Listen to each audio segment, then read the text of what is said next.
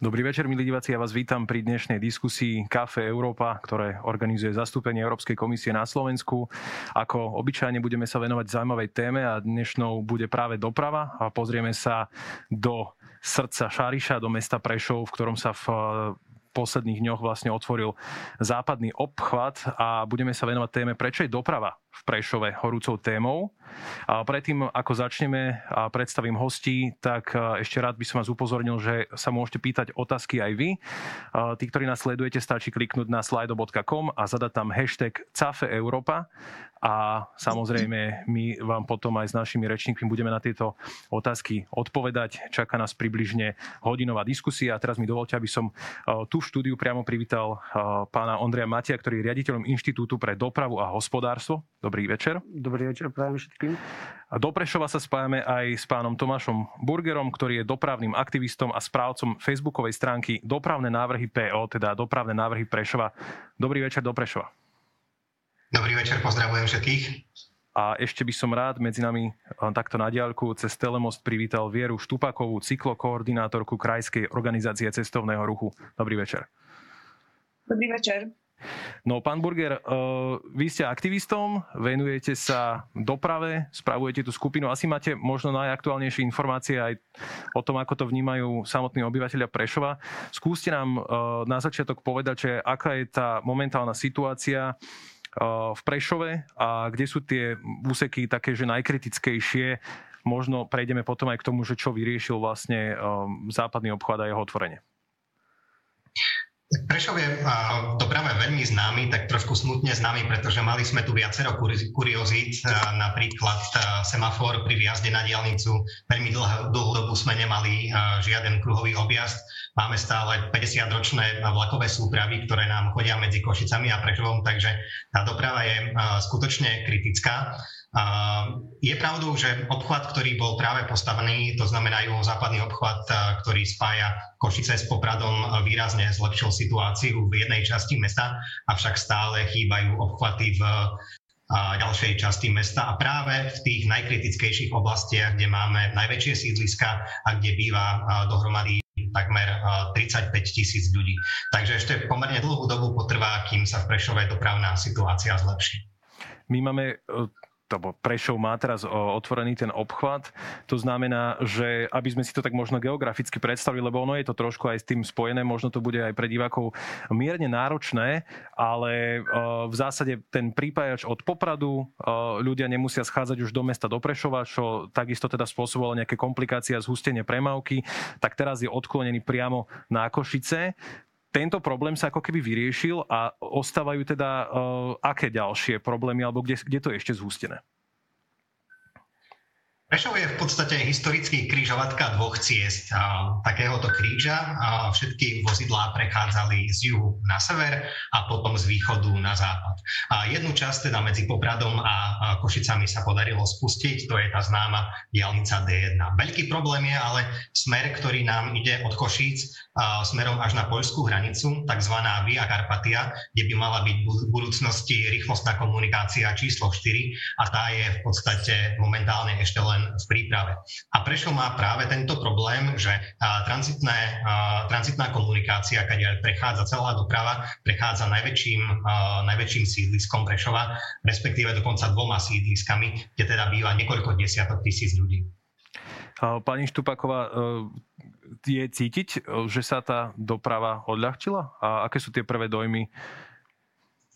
No, pýtala som sa ľudí, ktorí bývajú na tých uliciach, kde sa doprava odľahčila a je to cítiť, pretože ten obchvat, pretože všetci, čo cestujú smerom Košice Prešov, idú po ceste, ktorá výrazne skrátila cestu cez Prešov tým, že ju obchádza. Trvá to konkrétne 5 minút. Kým prídete z jednej okružnej križovatky na druhú a obchádzate celý Prešov. Čiže to je veľmi výrazné zlepšenie a ľudia to pocíti už teraz, aj keď my sme veľmi zvedaví, ako sa ukáže, keď sa budú robiť ščítania dopravy v ďalšom období, koľko vlastne tej tranzitnej dopravy skutočne tento obchvat odľahčil. Pán Matej, spýtam sa vás, riešia obchvaty takúto akože komplikovanú situáciu v meste? Lebo ten štandard je, keď sa pozrieme aj možno do Španielska, aj do iných miest, že nevznikajú už len jeden, ale ešte aj nejaký jeden väčší ďalší obchvat. Je toto riešenie, ktoré by sme mali teda aplikovať tak plošne? Takto nadviažem na pána Burgera, že Prešov je fakt špecifický v tom, že sa v ňom zlievajú dva hlavné prepravné prúdy, a to tranzitná doprava z Pobaltia, do severa z Poľska Via Carpatia, ktorá prúdi smerom na diaľničnú sieť juhozápadnej Európy, prevažne do Koperu. A zároveň tá podstatná časť ide západ-východ, ale tá sa práve delí na dve časti. Jedna ide smerom do Košíc, to vyriešil tento obchvat, a druhá v zásade čaká na R4, čiže dokončenie prvej etapy R4 a zároveň druhej etapy R4.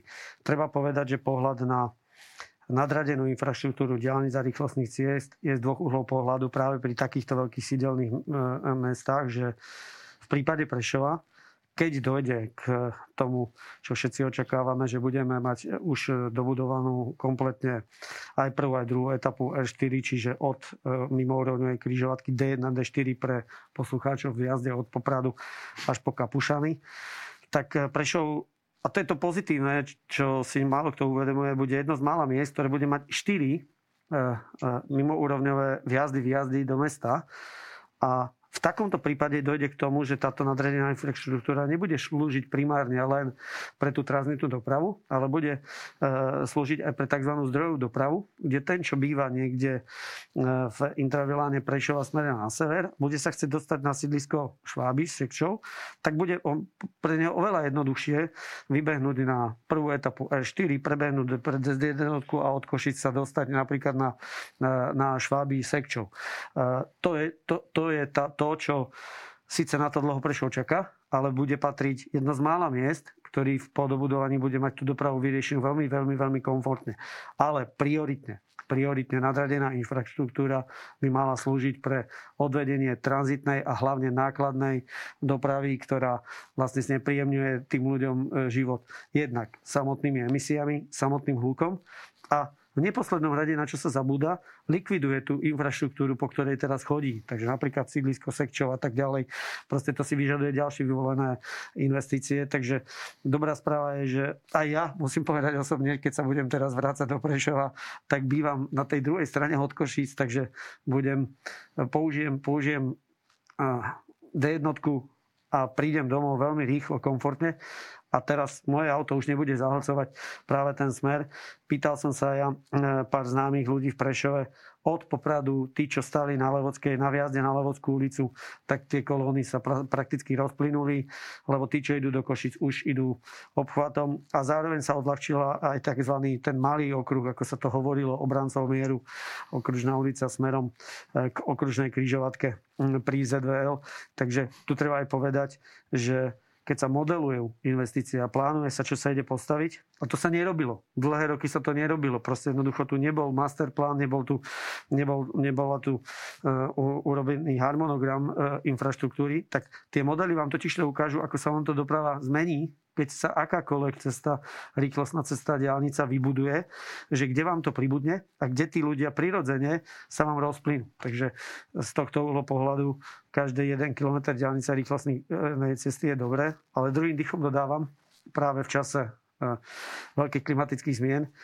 No, na to upozorňujem, nemajú ma za to ľudia rady, že každým 1 kilometrom diaľnice cesty a vybudovaného, zaasfaltovaného parkoviska stimulujeme individuálnu dopravu na úkor verejnej dopravy a šťastie aj na úkor cyklodopravy. Takže to je to zase taký ten negatívny pohľad, ktorý by sme mali zmeniť, a závery aj z Glasgowa sú, že ak budeme chcieť v Európskej únii dodržať všetky tie ciele, ktorými sme sa Slovenská republika zaviazali, tak treba povedať, že pre ďalšie fondy od roku 27 až do roku 34 to vyzerá tak, že ani euro do ciest. ani euro do ciest, okrem infraštruktúry náhradných palív, čiže elektronabíjačky, poprípade vodíkové stanice a tak ďalej. A preto teraz nás čaká to veľmi ťažké obdobie v rámci harmonogramu, ktoré na ministerstvo dopravy spracovalo. Bude sa robiť každoročná revízia, dokonca teraz bude veľmi rýchla revízia, alebo niekedy jedna stavba mešká, niekde sa tie peniaze uvoľnia v čase, tak sa bude s tým hrať. A áno, treba povedať, z čoho dokážeme financovať a ako urýchliť prípravu R4 Via Carpatia od Kapušan po štátnu hranicu, to je 8 úsekov, 54 km rýchlostnej cesty. A na úkor a z akých zdrojov to dokážeme financovať. Takže taký obraz pre tých ľudí, že Prešovu sa veľmi výrazne blízka na dobré časy. A určite sa ešte dotkneme aj to, že máme aj najnovšie dáta z Poľskej republiky, lebo oni robia ščítanie, ako vplyvní po roku 25-26, keď oni dobudujú si určitú svoju infraštruktúru a s čím môžeme čakať na Via Carpatii smere na Maďarsko, ale asi sa k tomu ešte dotkneme. Samozrejme, prídeme aj k tomu pripravovanému severnému obchvatu Prešova, ktorý sa práve má ako napájať. V hre je samozrejme, alebo existuje aj taký variant, že sa postaví vlastne východný obchvat. Toto všetko ešte zatiaľ... Nie. Východný obchvat je definitívne pase. Už je to definitívne pase. Hodnotenie UHP. V čase, keď tá debata bola, myslím, to bolo i roky 2015-2016, bolo to v hre, ale práve aj zástupcovia mesta vtedy tvrdili, že kvôli iným veciam geológie a tak ďalej, že asi táde cesta nie. Vtedy to malo zmysel posudzovať, neudialo sa tak. Dnes, a to využijem na jednu vec, a viete, pre to, aby tie diaľnice rýchlostné cesty boli čo najrýchlejšie postavené, je dôležité neustále neprehodnocovať, netrasovať nové, nehľadať nové trasy, nové vylepšenia, technické riešenia. Táto debata je za nami. Dnes je úplne jasné, verím tomu, že v lete 2023 bude spustená prvá etapa R4. To zase výrazne odľahčí prepravný prúd v smere sever-juh, čiže tí, čo dnes zo Sabinova, z Lipan, zo Starej Ľubovny dochádzajú za prácu do Košíc, tak tým sa výrazne odľahčí sa zase Sabinovská ulica. A verím tomu, že tým, že v najbližších týždňoch, mesiacoch NDS vypíše výberové konanie na zhotoviteľa druhej etapy, čiže to je od vlastne Veľkého Šáriša až po Kapušany, tak ideme týmto smerom a zároveň už aj tá debata, či ďalej R4 smere na štátnu hranicu s Poľskom, či má ísť po ľavej strane Domaše alebo po pravej strane, ináč mimochodom to trvalo 7 rokov, úplne zbytočne v čase. Tak túto máme za sebou, trasa je jasná a k dnešnému dňu z tých 8 úsekov, 7 úsekov je v procese dúrky, to znamená dokumentácia pre územné rozhodnutie. Čaká to proces EIA a jeden úsek je dokonca už až v majetkovo-právnom vysporiadaní tam hore od Cvidníka. Takže momentálne treba urýchliť prípravu tých 54 kilometrov, ale hlavne podotkývam rozhodnúť sa, z čoho to bude financované, lebo treba povedať, že Via Carpatia nebola zaradená do TNT koridorov, to sú koridory, ktoré sú financované z eurozdrojov, to znamená, že dodnes tento stav pretrváva a máme vlastne dve možnosti. Jedna možnosť je, že to budeme financovať ako Slovenská republika formou PPP projektu, lebo zo štátneho rozpočtu zhruba tie stavebné náklady sú 1 miliarda eur. Pri tejto napätej situácie to bude veľmi ťažké. Alebo v roku 2023 teraz sa plánuje revízia eurofondov rozpočtového obdobia 2021-2027, to je teraz. Uh-huh. A pri tej revízii viem, že sa vyvíjajú veľmi veľké aktivity všetkých zainteresovaných, aj Poliakov, aj nás, aj Maďarov, a pridáva sa ako V4 aj Česká republika, aby pri revízii sme presvedčili Európsku úniu a komisiu, že eurofondy na toto treba dať.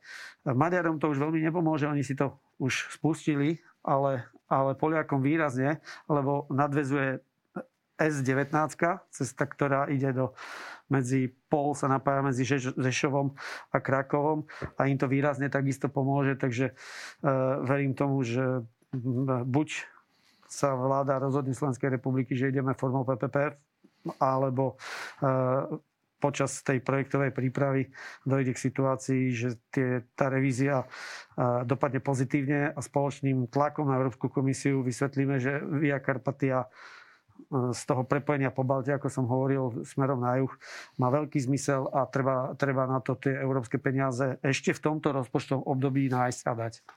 Pani Štupáková, vy pracujete aj v cestovnom ruchu. Ako vy vnímate ten fakt, že teda niečo sa tu teraz otvorilo, niečo tu ešte stále chýba?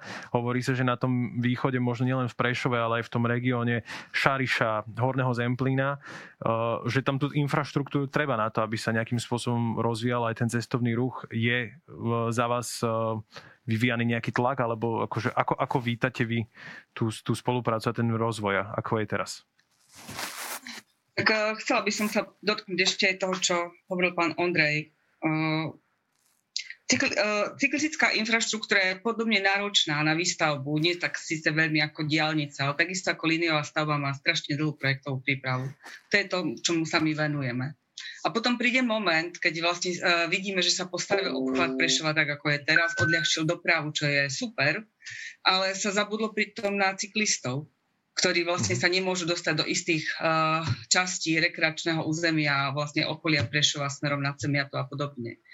Nerozmýšľa sa o tom, ako cesty, ktoré keď sa budujú počas obslužnej komunikácie, ktoré sa budujú počas výstavby diaľnic, akým spôsobom by mohli byť navrhnuté tak, že by následne po odovzdaní stavby diaľnice mohli slúžiť proste na účely tým obyvateľom, napríklad pre tých cyklistov.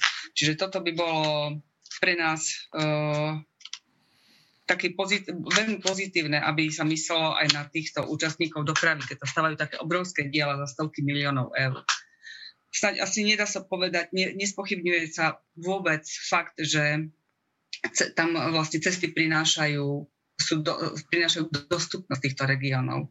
A z hľadiska cestovného ruchu to určite má svoje opodstatnenie, ale keď sme počuli vlastne tie čísla, ktoré odzneli, tak nemyslím si, že by sme mali podmieňovať cestovný ruch a jeho rozvoj výstavbe diaľnic, pretože to by sme sa teda načakali. Čiže skôr si myslím, že nemá byť všetko o diaľniciach a o obchvatoch, ale my sa tu bavíme o doprave v mestách a my na východe žijeme istým spôsobom súmestí, lebo Košice a Prešov začínajú byť súmestie. A mali by sme sa rozprávať aj o tom, že aké iné typy dopravy by mali uľahčiť ľuďom sa dostávať z jedného miesta na druhé. Po tej linke toho Hornádu a Torisy, vlastne všetky mesta od Sabinova, ešte predtým Lípany, Veľký Šáriš až po Košice, to naozaj vytvárajú jeden dopravný koridor, kde ľudia chodia za prácou, za zábavou. A to nemôže byť hľadom na budúcnosť robené len tou individuálnou automobilovou dopravou. Čiže myslím si, že oveľa väčší priestor, ako je doteraz, by sa mal venovať verejnej doprave, vlakovej doprave, podpora takých druhov doprav, ktorá by umožnila ekologické, lacné a naozaj čisté a rýchle prepojenie pre všetkých týchto obyvateľov, čo ich môžeme rátať skoro na 500 000. Čiže my vytvárame túto aglomeráciu a som presvedčená o tom, že žiadna väčšia diaľnica a viac pruhov to celú situáciu nevyriešia. Nie sú jediným riešením. Čiže ja by som bola veľmi rada, keby vlastne tá diskusia, alebo neviem, ako si myslia kolegovia, sa viedla do tohto, akým spôsobom uľahčiť tú dopravu každodennú ľuďom, ktorí tu bývajú. A obchvat je len jedna časť. Veľmi drahá, veľmi Áno. super, lebo 5 minút rozdiel versus pol hodiny je dosť veľa pre túto cieľovú skupinu tých dochádzajúcich ľudí, ale aj tranzitu.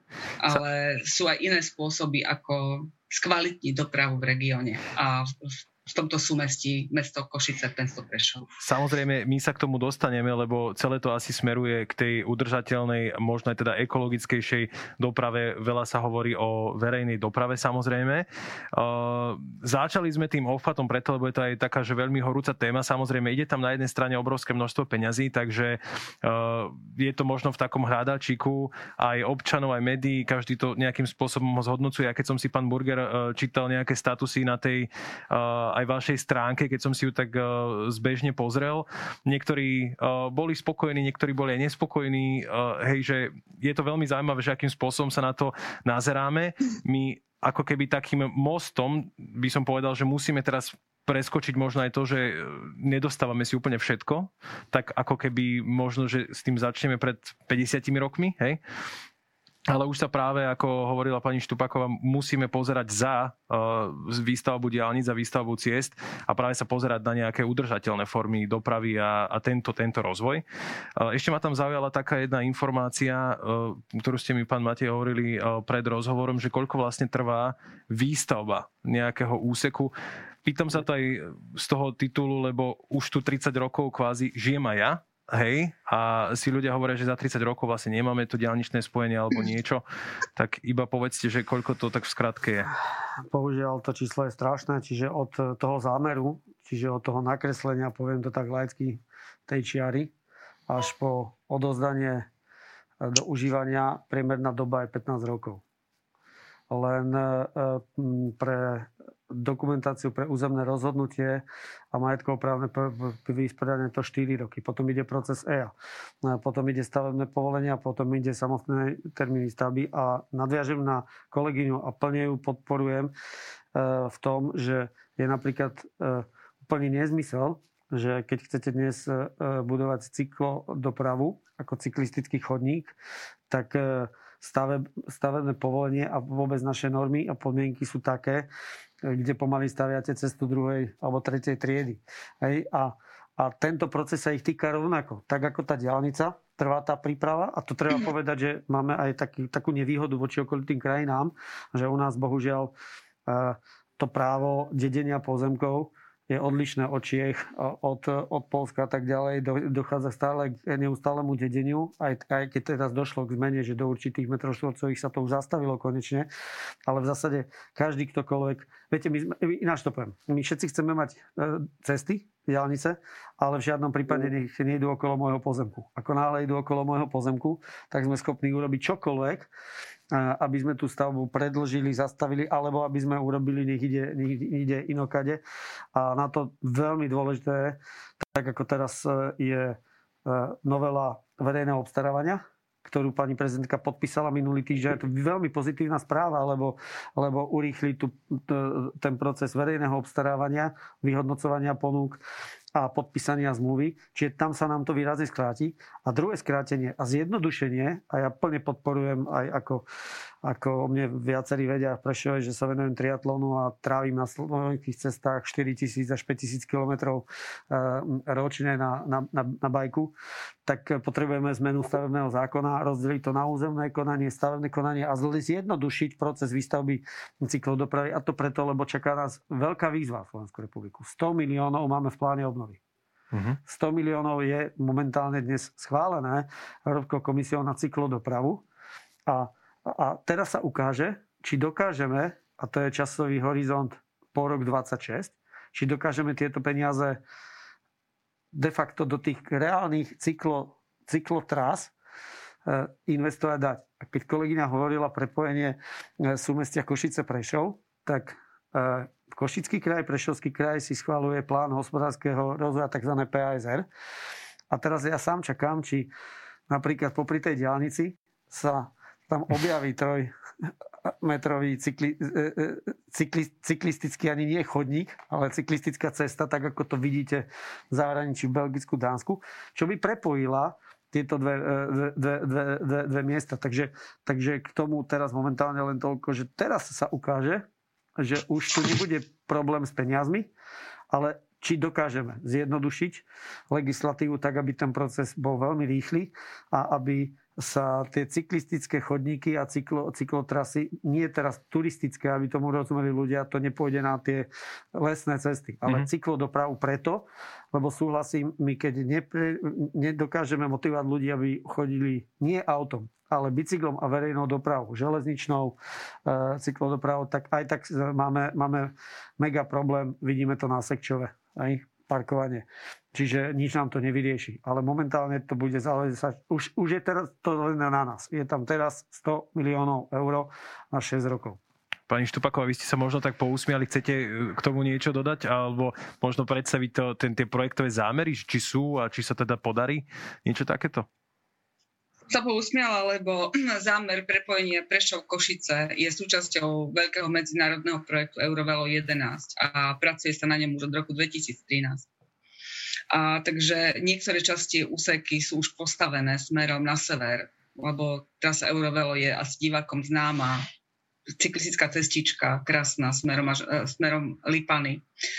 Dúfam, že sa podarí dostávať chýbajúce úseky už týchto z posledných peňazí, čo zostali z reaktu. Ale Prešov Košice má byť spojený s hernou cyklotrasou, ktorá naozaj ide čiastočne po hrádzach okolo Torisy, čiastočne ide koridor, tak aby to bolo možné postaviť. Koridor sa dlho vyberal, veľmi veľa sa o tom diskutuje. V súčasnosti sa pripravujú projektové dokumentácie pre územné rozhodnutie.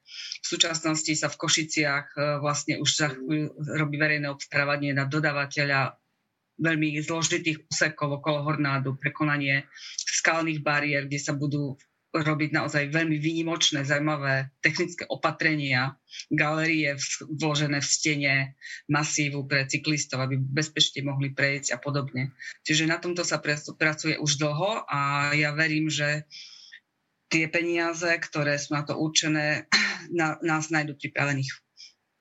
Pán Burger, na vás prišla jedna otázka od nemenovaného nášho diváka, že aké sú najčastejšie dopravné návrhy od Prešovčanov na vašej facebookovej stránke a možno to môžeme aj tak transformovať, že čo možno tí Prešovčania chcú a nemusíme teda hovoriť len o odľahčení tej dopravy, o tú tranzitnú, ale samozrejme o nejaké ďalšie podnety a projekty, ktoré môžu zlepšiť ten verejný život a verejný priestor. A na túto otázku existuje presná odpoveď, pretože Facebook v poslednej dobe ponúka administrátorom pomerne exaktné dáta. Takže to je aj ďalšia výhoda tejto stránky, že vieme, že samosprávy nie stále pracujú s otvorenými dátami alebo nepostupujú podľa čísel, ale skôr podľa možno nejakých subjektívnych priorít. Keď sa pozrieme na štatistiky, ktoré sa tak už považovať za relevantné, pretože počet diskutujúcich je tam značný, tak top téma za posledné obdobie je parkovanie. A to najmä kvôli tomu, že mesto Prešov sa v podstate myslím, že ako druhé mesto na Slovensku odhodlalo pomerne intenzívne zavádzať systém rezidenčného parkovania. Predbehol nás len Trenčín, ktorý má rezidenčné parkovanie od roku 2017 a postupne sa teraz pridávajú ďalšie mestá, ako je Bratislava, ako je Trnava. My máme zavedených už aktuálne 5 zón zo 17 a dá sa povedať, že celé nielen úzke centrum mesta, ale aj širšie centrum mesta je už rozzónované. A bude to pomerne veľkú kontroverziu, pretože je to výrazná zmena pre obyvateľov každej sídelnej oblasti. A pre niekoho je to pozitívna, pretože dokáže zaparkovať večer, pre niekoho je to veľmi negatívna, pretože parkoval stále zadarmo a aktuálne musí platiť 20 eur za prvé auto počas roka. Takže aj to je taká téma, že či tých 20 eur za auto je veľa, alebo že či je to málo. A tieto diskusie momentálne prebiehajú, ale neprebiehajú ako keby na nejakých celoplošných úrovniach. Aj preto sa teším, že máme v Prešove túto stránku, pretože je tam pomerne jednoduchá diskusia, kde si občania môžu vymieňať svoje názory nielen medzi sebou, ale zapájajú sa tam aj rôzni odborníci z oblasti dopravy a dokonca aj niektorí zamestnanci či už vúcky ministerstva alebo aj našej samosprávy prispievajú svojimi vedomosťami, znalosťami. Dobré parkovanie je jedna téma. Vyskytuje sa tam možno aj niečo, čo by tí Prešovčania chceli možno viac, keď sa rozprávame o tej cyklodoprave, o menej ekologicky zaťažujúcej doprave, o verejnej doprave? Určite ďalšou témou sú obchvaty.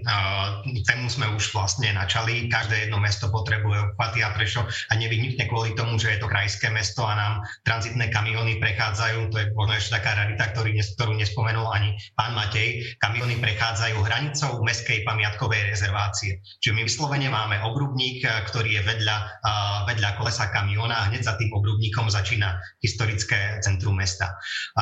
Okrem obchvatov je to potom téma vlakov. To bola aj taká nedávna kontroverzia, ktorá pomerne intenzívne zaplnila aj mediálny priestor, pretože na pomerne vyťaženej a dôležitej železničnej trati medzi Prešovom a Košicami nám jazdia 50-ročné súpravy a boli tu v podstate len dve nové elektrické súpravy, také dvojposchodové, ktoré boli ľuďmi obľúbené. Nie len preto, že boli klimatizované, mali Wi-Fi, ale boli aj nízkopodlážne, to znamená, že ľudia vedeli pomerne jednoducho do nich nastúpiť. Či už mladší bicyklom, ale aj tí starší, pretože rôzne dediny na trase do Prešova nemajú dokonca ani peróny, nemajú nástupištia, takže seniori, ktorí sa chceli dopraviť do mesta, sa museli doslova že šplhať do vozňa, aby do neho nastúpili. No a tie jediné dve súpravy, ktoré sme tu mali, nám potom vlastne odišli na západ. Takže trošku aj taká kontroverzia medzi západným a východným Slovenskom, ale tu máme dobrú správu pre Prešovčanov, pretože ministerstvo sa napokon, respektíve železničná spoločnosť sa rozhodla tie dve súpravy prinavrátiť a dokonca máme tu dve ďalšie, takže už 4. A zdá sa to možno ako smiešný počet, ale v podstate tá denná výprava je 10 vlakov, takže keď 4 z nich sú moderné, tak 40% moderných vlakových súprav aktuálnej jazdy.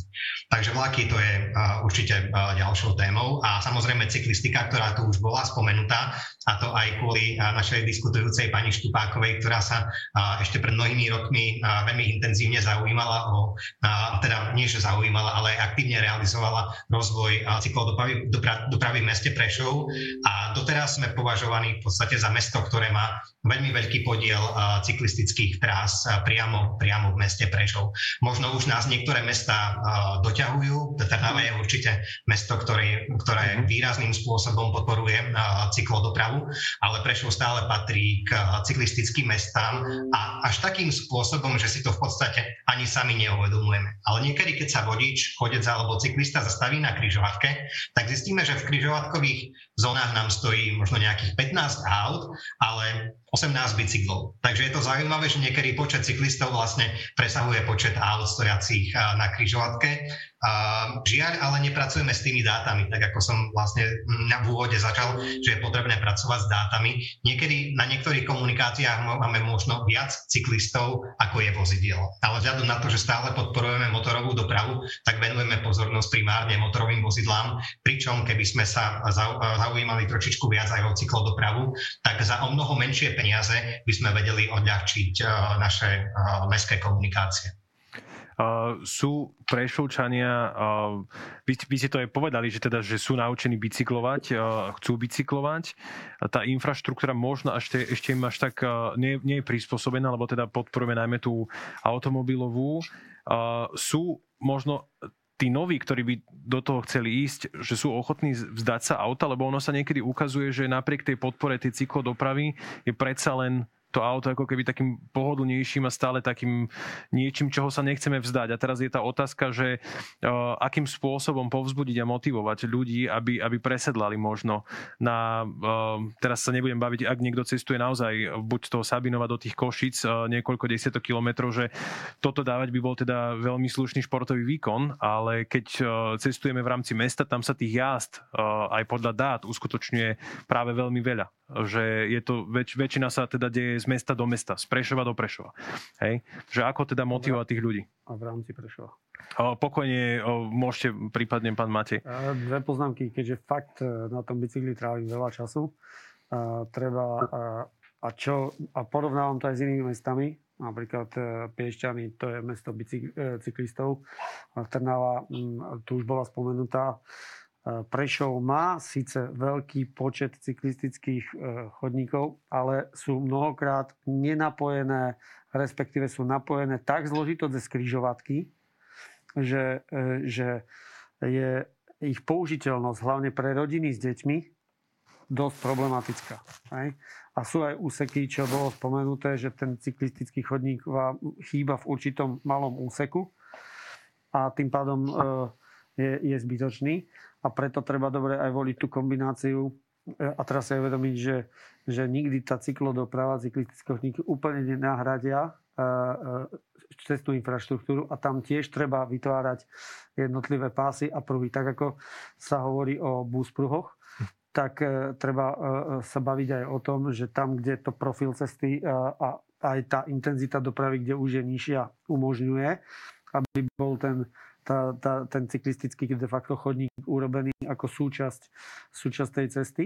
A práve aj tu je výzva pre Prešov do budúcna, že keď dojde k dobudovaniu tých obchvatov, tak odbudne veľa tranzitnej dopravy práve z dvojprúdových ciest, ktoré sú v Prešove dneska k dispozícii a sú dnes popredelované prechodmi a tak ďalej.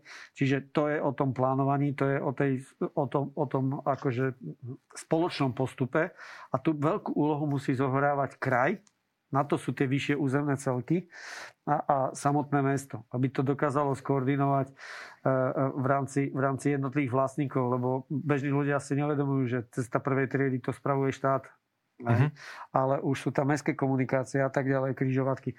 Takže tam to treba, a preto keď to porovnáme aj so zahraničím, kde chodievam, tak tam sa preferuje dôležité to, aby z miesta A do miesta B, z tých sídelných veľkých celkov sa dalo ísť. A väčšinou to býva tak, že idete zo sídliska do centra mesta, alebo idete za nejakým nákupným centrom a potom sú to priemyselné zóny, lebo idete za prácou.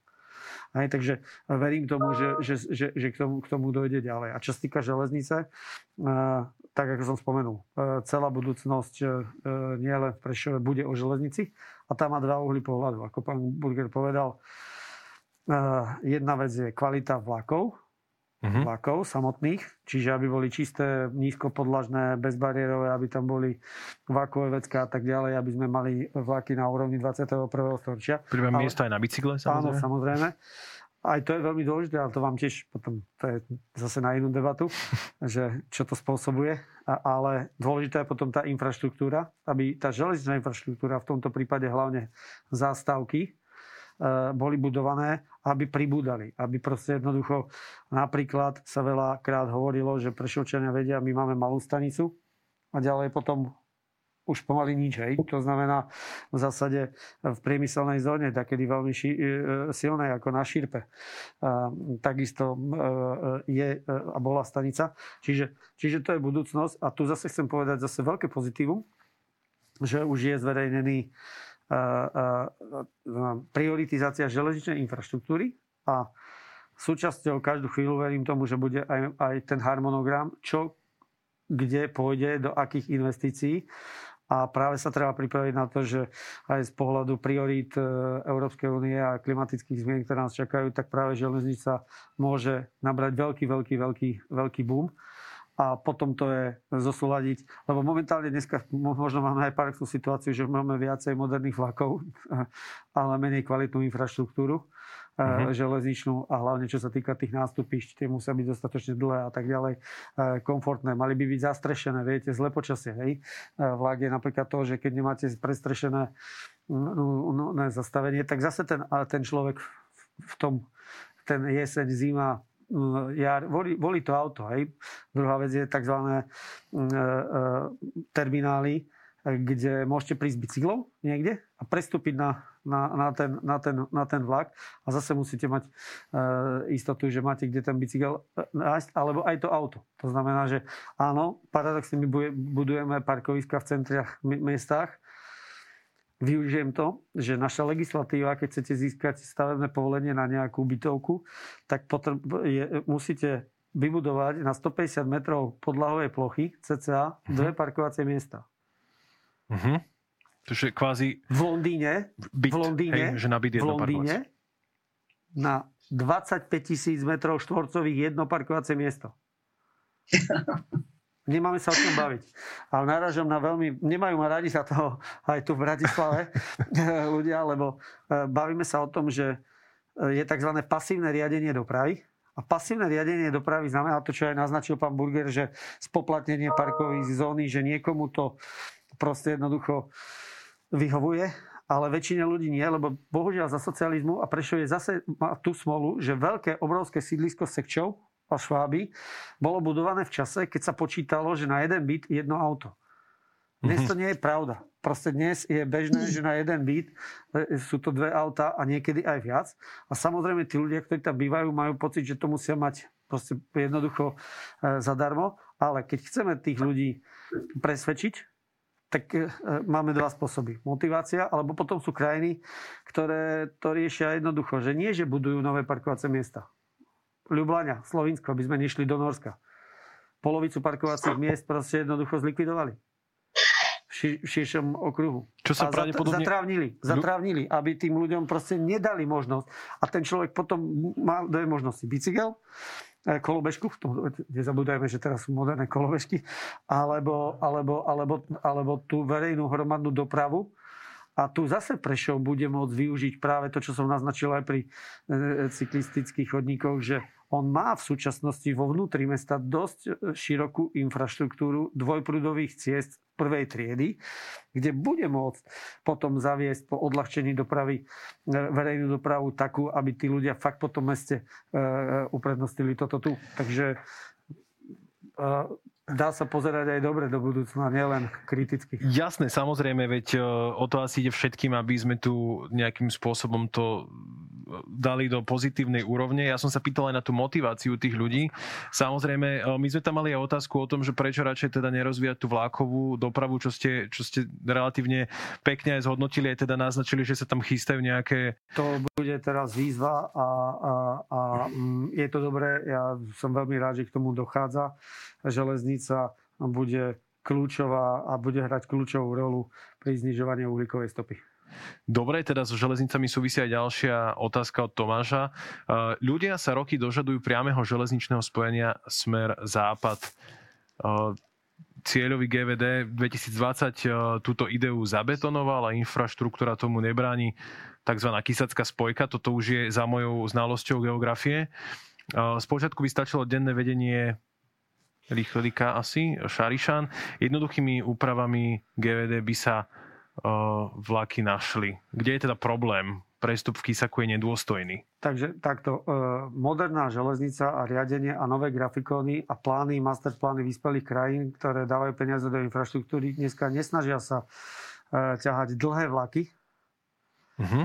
na dlhé vzdialenosti, ale zrýchliť taktovú dopravu. A poviem príklad, že keď by sa v rámci prioritizácie infraštruktúry zdvojkolenil úsek Prešov Kysak, a zaviedli sa tzv. Taktové rýchle vlaky medzi Prešovom a Košicami, kde je východzia stanica tých rýchlikov a IC vlakov do Bratislavy, tak je oveľa efektívnejšie robiť to, že z Prešova rýchlo vlak bez zastavenia, lebo popri ňom ide aj ten osobáčik, tak ten zväzie tých ľudí k tomu rýchliku, oni proste jednoducho vystúpia na tom nástupiči číslo 1 a prejdú rovno do rýchlika, ktorý z Košic odchádza. Táto cesta je budúcnosťou. Takže v zásade tá spojka, o ktorej sa hovorí, že aby Prešovčania mali svoj vlastný, tak to, viete, to bolo aj predmetom mnohých kampaní a to je skôr také z môjho pohľadu ľúbivé, pekné, ale cieľ je niekde inde. Cieľ je ponúknutým ľuďom. Áno, je tam aj spomenutá zastávka Kysak. Pokiaľ som si dobre pozrel ten materiál, čo už visí verejne dostupný, tak je tam periodizácia a rekonštrukcia železničnej stanice, lebo ona je tiež typický príklad, že nie je zastrešená. Takže v zásade... A tu by mohlo dojsť, že potom by to nebola ani prestupná stanica. Takže týmto smerom sa treba uberať, kde radšej na kratšej vzdialenosti ponúknuť taktovú dopravu. Taktová doprava ešte znamená to, že vy si nemusíte pamätať presný cestovný poriadok, ale viete, že ten vlak, keď chcem ísť do Košíc, tak mi odchádza každú pol hodinu. Hej? A viete, že keď príjete každú pol hodinu v Prešove na stanicu, tak ten vlak tam mám a tej budúcnosť vyspelých krajín a teraz momentálne práve zmeny kvôli tomu, že aj v pláne obnovy je reforma verejnej dopravy ako podmienka, ako reforma, tak sa musia robiť nové plány dopravnej obslužnosti, kde kolejová doprava bude tá kľúčová, na ňu bude nadväzovať prímestská autobusová doprava, takže zase tu pre nás všetkých obrovská výzva toto zvládnuť. A tu autorne poviem, áno, môžu sa niektorí zase ľudia hnevať. Dneska nemá zmysel robiť prepojenie a ťahať priamy rýchle, lebo tak ako pán Burger povedal, treba mať dáta. Hej, že koľko tých ľudí to využije. Oveľa viacej ľudí proste jednoducho ide do tých Košíc, lebo Košice majú priemysel, veľa Prešovčanov pracuje v Košiciach a tak ďalej. Takže touto cestou sa bude určite že Slovenskej republiky a ministerstvo dopravy uberať. Takže to je pozitívne. Pán Burger, reagujú aj ľudia na dáta, alebo prísť nejakým návrhom, ktorý sa mi páči. Aj pán Matej teda hovoril, že každý chce mať cestu, ale nikto nechce, aby mu išla popred dom. Že ako zlúčiť možno tú občiansku komunikáciu komunikáciu s nejakým aj racionálnym plánovaním, ktoré je extrémne dlhodobé dopredu a nastaviť si ten dialog takým štýlom, aby to celé nejakým spôsobom fungovalo k zhode. Samozrejme, lebo nikto nechce kvôli možno nejakej zastávke alebo niečomu podobnému rozhnevať, ako keby to mesto rozdeliť ho. Chceme sa tu spojiť v nejakej udržateľnej forme dopravy a rozumnej, samozrejme. Presne tak. Ja by som vašu otázku prepojil ešte s tým, o čom rozprával pán Matej, pretože Prešovčania si dlhodobo žiadajú priame vlakové spojenie do Bratislavy a samozrejme potom samospráva, prípadne politici tento diskurs preberú a žiadajú ministerstvo o realizáciu priameho vlaku. On sa možno na čas aj z istých politických dôvodov podarí zaviesť, potom sa zruší, lebo je samozrejme nerentabilný. Je ale potrebné myslieť aj na to, akým spôsobom to občanom komunikovať. Ak by dostávali viac informácií, že stačí prísť do toho Kysaku, v Kysaku bude už čakať rýchlik, respektíve naopak, teda aj, že rýchlik príde do Kysaku, už tam bude pristavený osobný vlak a ním bude môcť prísť do Prešova, tak tedy by to problém nebol. A v súčasnosti ale ten rýchlik príde, cestujúci musí vystúpiť, myslím, že nejakých 23 minút čaká na stanici, ktorá je snad z roku 1970 a až následne sa presúva do Prešova a stojí v ďalších ešte 10 dedinách, takže cesta z Bratislavy trvá možno 4,5 hodiny a ďalších 30 minút trvá ešte kratučká cesta z Kysaku do Prešova. A to je práve vlastne práca s dátami, kedy ani ministerstvo nezrekonštruuje stanicu, prípadne ani nepristaví dva vlaky vedľa seba, aby nemusel cestujúci prechádzať cez celú stanicu, ale aby on prešiel zľava doprava na perón. Tým pádom vlastne politici preberajú tento diskurs, ktorý majú občania alebo majú skreslené informácie. Takže ja to vidím ako vyslovene, že komplexne zauzlený problém, ktorý vyrieši len to, že budeme trošičku viac pracovať s dátami. A to je nová téma, ktorú samosprávy postupne začínajú používať. Vidím to na Bratislave, určite vidím to na Trnave, určite je to aj viac miest, ale tieto dve mestá trošičku sledujem a snažím sa aj našej samospráve dávať ako príklad. A keď ten diskurs bude aj z úrovne samosprávy fungovať menej politicky a viac odborne, tak potom je šanca, že aj ľudia budú veriť viac dátam. To je ale už ďalší problém, ktorý súvisí samozrejme s politikou, že niekedy je jednoduchšie načrtnúť témy, ktoré sú ľahšie zrealizovateľné, pretože komplexne vyriešiť dopravu netrvá 4 roky, čo je volebné obdobie, dokonca ani 8 rokov, ale trvá to častokrát viac ako 10, prípadne 15 rokov. Takže nie som si istý, či túto tému vyriešime my, ale verím, že možno nejaký vývoj generácií a sofistikovanejšie vysvetľovanie práce s dátami, prípadne otváranie dát, ktoré mestá majú pre verejnosť, aby si rôzni vývojári aplikácií alebo aktivisti alebo občianske združenia vedeli tieto dáta zobrať a vedeli samosprávu, prípadne štátne orgány konfrontovať a pýtať sa, prečo sa vybrali cestou, ktorá je menej efektívna ako tá, kde nám ukazujú dáta. Ja som veľmi rád, že nás sledujú samozrejme aj ľudia z Prešova, ktorých sa táto téma bytostne dotýka. Týka sa toho aj ďalšia otázka, že či sa niekedy prepojí cyklochodník na Sekčove s cykloželezničkou na Sigord aj po Solivárskej a Zlatobanskej ulici, kde je obrovský priestor v uličnom priestore na výstavbu takéhoto cyklochodníka. Nech sa páči, mne tie ulice až toľko nehovoria, ale pevne verím, že vám áno. By som ja mohla trošku zareagovať. Ten divák popisuje jednu z najkritickejších úsekov, ktorý v súčasnosti v Prešove existuje. Ako sa vybudovala veľmi atraktívna cykloželeznička, ktorá začína na hranici katastra mesta a smeruje do Sigorskej doliny. Využívajú tisíce ľudí denne. A aby sa na ňu dostali, musia prejsť nebezpečným úsekom, kde ohrozujú seba, ale aj vodičov, ktorých musia obchádzať. Je to extrémne zložitý príklad a extrémne zložitá a nebezpečná situácia. Čo sa s tým dá? Pokiaľ ja viem, v súčasnosti mesto pripravuje cestu tak, aby prechádzalo sa na túto cykloželezničku smerom od Švábov. Trasovanie smerom na Solivárskú ulicu zatiaľ nie je v pláne. Mhm.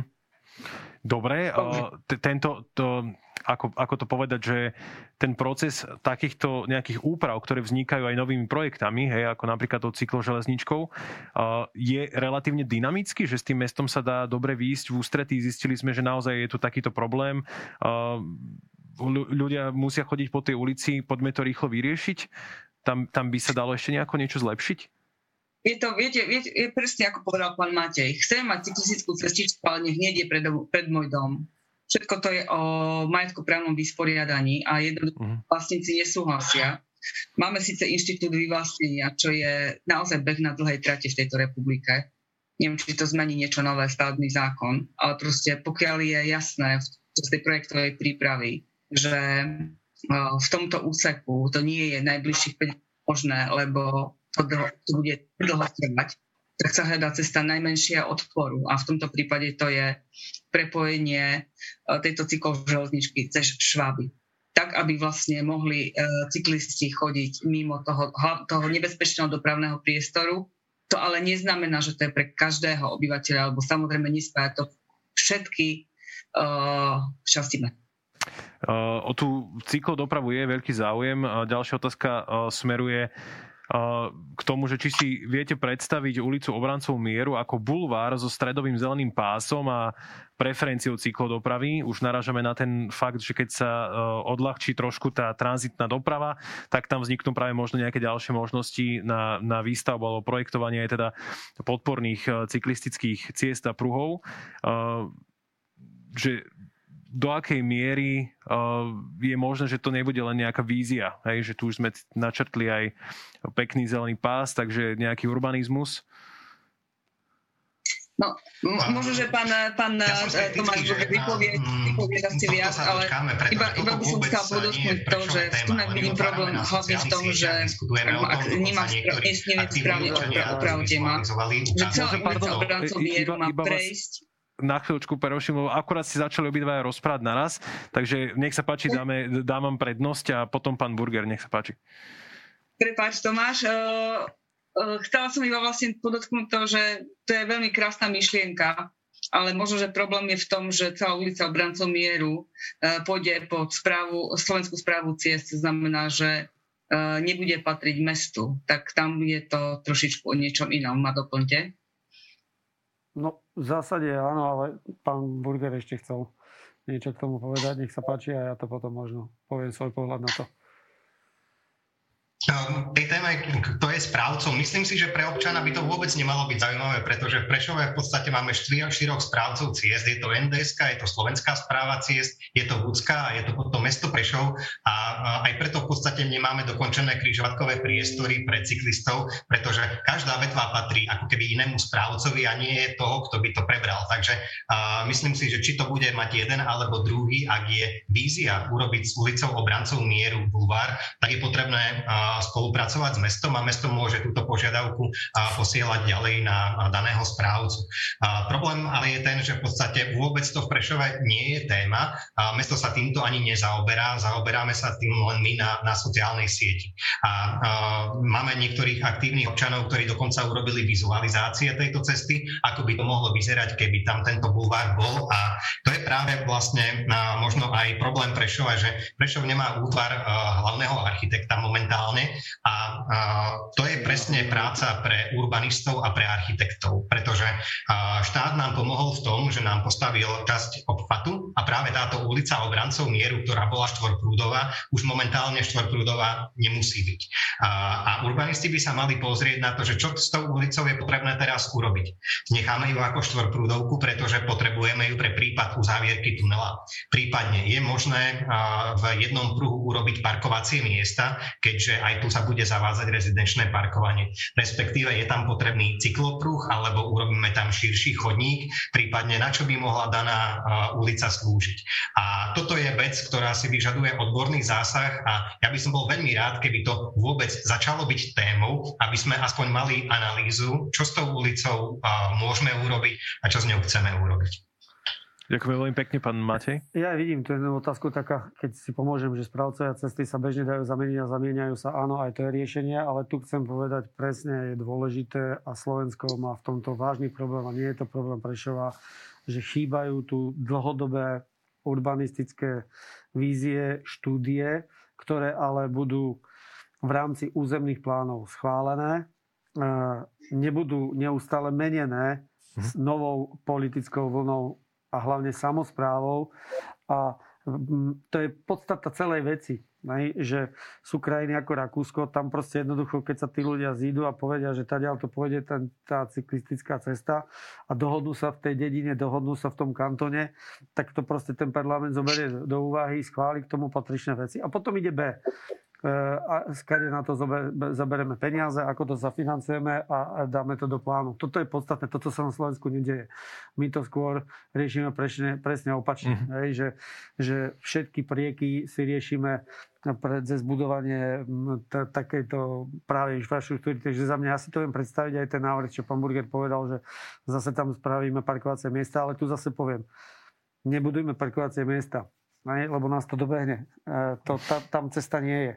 To fakt Prešov bude dneska tretie miesto po Košiciach, ktoré musíme všetko dokázať urobiť v tom meste, pretože jediná alternatíva bude verejná doprava, cyklodoprava, lebo Nóri aj urobili štúdiu, že ak som povedal, každé jedno parkovacie miesto niekde stimuluje nákup 1,8 kvázi každé dvoch aut do rodiny. Tak oni to pred 10 rokmi povedali koniec, ďalej takto nebudeme to riešiť. Proste jednoducho, lebo dneska cena auta je tak dostupná, starých aut a tak ďalej, že nechoďme touto cestou.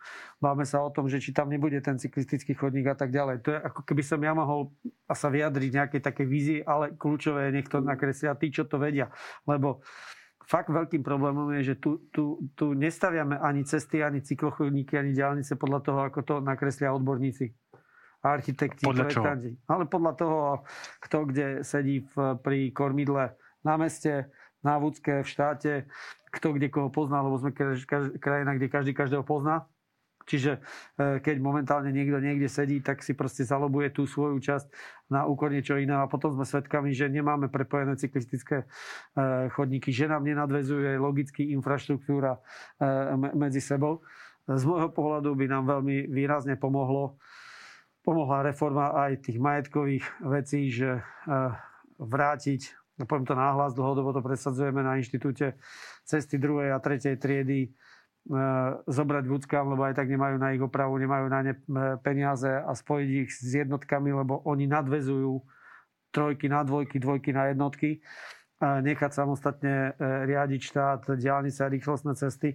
A potom, tam ako to bolo povedané, by boli oveľa jednoduchšie tie výmeny, lebo keby niekto spravil jednotku, dvojku, trojku a potom mesto malo mestské komunikácie, tak potom aj po tých projektoch by som si vedel predstaviť z nejakého strednodobého horizontu, že by takéto krásne projekty mohli vznikať nielen v Prešove, aj kdekoľvek iné. Ale skôr by Prešov mal aj uvažovať o tom, čo som tiež videl na jednej z otázok, je, že fakt bez zóna, bez aut. Áno, no bola tam, že zóna bez aut. Môže vzniknúť ulica bez aut. Ja to preprešujem, čo vám poviem. Dneska to máte v Trnave. A nemusíme ísť ani do okolitých krajín. Proste dnes, keď si Prešovčania to vedia, tak Jarková, Slovenská, bez aut. Je to takéto jednoduché to povedať? No, je to jednoduché povedať, musia sa k tomu vyjadriť a potom ide B, že kade pôjde, lebo pôjde autobus. Tu máme na hlavnej ulici. Keď som sa inšpiroval, som sa pýtal na to, ako to dokázali v Lublani, že široké centrum dali bez aut. A tí ľudia, ktorí tam bývajú, tak máte tam taký režim, že vy máte jeden deň v týždni, kde s tým autom môžete si urobiť tzv. Veľký nákup a vojdete tam. A ináč ani tí rezidenti tam nemôžu ísť. A proste sa to mesto na tom zhodlo. Ten primátor to s tými poslancami presadil, ale súhlasím s pánom Burgerom. Veľmi dôležité odkomunikované. Veľmi kľúčové, odkomunikované. A tí ľudia si to dneska sami chvália, lebo tam majú kľud, pokoj. A funguje to tam tak, že máte na parkovisku, na tom záchytnom parkovisku máte napríklad to svoje auto, ktoré používate, keď idete ďalej a popri tom hneď máte stoja na bicykel. Čiže vy si auto vymeníte za ten bicykel. Čiže tie riešenia existujú v Európe, len ich potrebujeme proste doviesť a to je možno aj v mentalite zmene myslenia. My túto debatu relatívne budeme musieť, verím, že aj do veľmi informatívneho konca doviesť, lebo sa nám kráti čas. Máme tu ešte jednu otázku, respektíve dve, ktoré by som rád položil, ale musíme na ne veľmi rýchlo odpovedať, že či sa dá ako keby zriadiť železničné zástavky napríklad priamo v meste, teda je to, že Šindlovec, Šváby alebo Šebestová, že prečo sa viacej neriešia respektíve takéto projekty zo ŽSR ako so správcom infraštruktúry. Pán Burger napríklad, že či by ste si vedeli niečo takéto predstaviť? Určite, už to aj bolo spomenuté, veľmi by to pomohlo vnútromestskej doprave. Vidím to ale ako veľký problém, pretože železnice nemajú dostatok zdrojov. Jedna vec sú moderné vlakové súpravy, ktoré sa už obstarávajú, prípadne veľa miest už má moderné vlakové súpravy, ale trate máme v katastrofálnom stave. Takže je len otázka, akým spôsobom sa budú prerozdeľovať peniaze z nového programového obdobia a ako rýchlo stihneme tento investičný dlh doviesť do konca. Ja sa ale obávam, že najprv sa budú sanovať dôležitejšie trate tam, kde nám chodia rýchliky a kým príde priestor na východné Slovensko, prípadne na regionálne trate, tak to je otázka na minimálne 15, 20 až 25 rokov.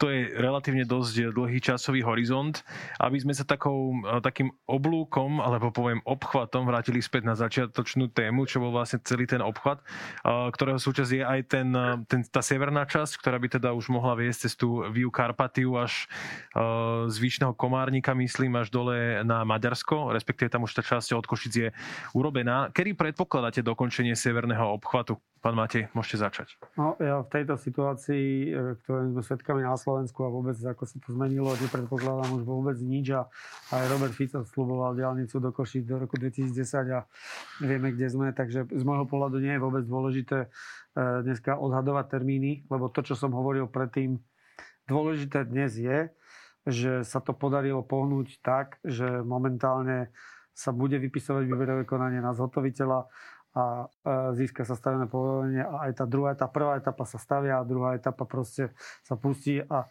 všetci kompetentní, verím, urobia všetko preto, aby to bolo čo najskôr, to je po tie Kapušany. A čo sa týka ďalej, proste spraviť štúdiu realizovateľnosti, posunúť projektovú prípravu, ale dnes dávať termíny je absolútne, ani nemá zmysel.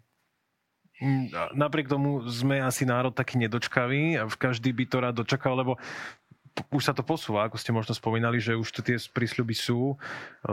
No práve preto že sa dávajú termíny, ktoré sú mnohokrát nerealistické, potom sa ľudia k tomu vracajú a prečo a za čo. Ja toto som ako nikdy nerobil, skôr som povedal, že poďme robiť to, čo vieme preto urobiť, aby to bolo čo najskôr. To považujem za oveľa podstatnejšie dnes, ako dnes ja poviem nejaký termín, niekto na ministerstve, druhý a tak ďalej a zase tu budeme sa tu točiť o tom, že čo bolo.